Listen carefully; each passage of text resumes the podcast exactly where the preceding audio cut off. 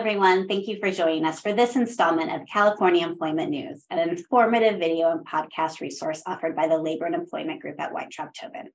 My name is Meagan Bainbridge, and I'm a shareholder in the firm's Labor and Employment Group. Today, I'm joined by my colleague, Nikki Mahmoudi, and we will be discussing what employers should keep in mind as we enter into the end of 2022 and the holiday season has arrived. Nikki, what is the most important thing for employers to keep in mind during this season?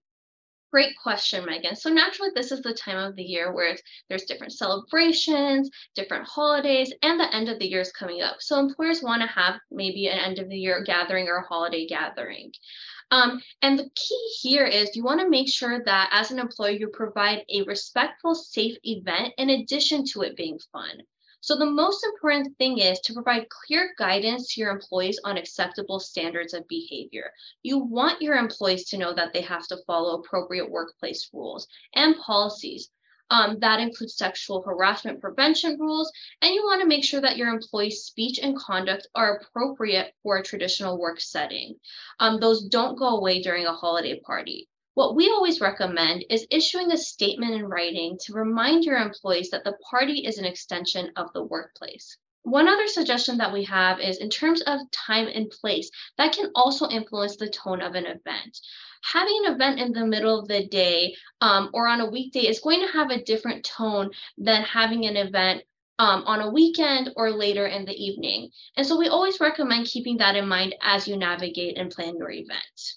Meagan, do you have any other tips to provide for a holiday party? I sure do. If you'll be serving alcohol, employers will want to consider the risks and liabilities that can come with serving alcohol, and in some cases, over serving alcohol.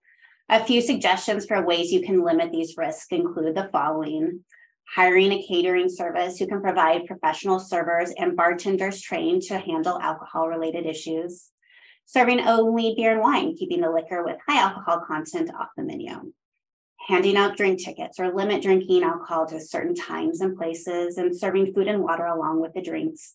And finally, offering a shuttle service or paying for ride shares and taxis so you don't have employees driving after the party.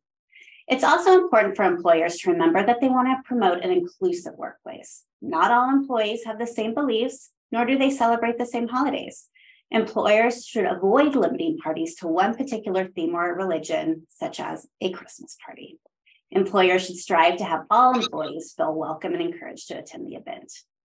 Nikki, are there any other tips you have for employers to consider? Oh, yes, I do. So, another thing to keep in mind is obviously these events are fun, but you don't want to make attendance mandatory. For one, that can lead to wage and hour issues, which we always want to avoid. Another thing is you know, some workers may not want to attend for various reasons, and we want to be mindful of that. So we always recommend have something in writing just to let your employees know that attendance is not mandatory. One other thing is a lot of times during this year, you know, employees may want to um, engage in some kind of gift exchange. And those are great, but you also want to remind employees of company policies they should be mindful to bring something that's appropriate for the workplace. Another thing we recommend is we don't really, you know, we want these events to be inclusive of all. So I would recommend not calling them a secret Santa. Holiday gift exchange is always a nice title to have for this kind of event. Absolutely. And that does it for today. Thank you for joining us. You can continue to find California employment news on our blog at the lelawblog.com or wherever you listen to your favorite podcasts. We'll see you next time.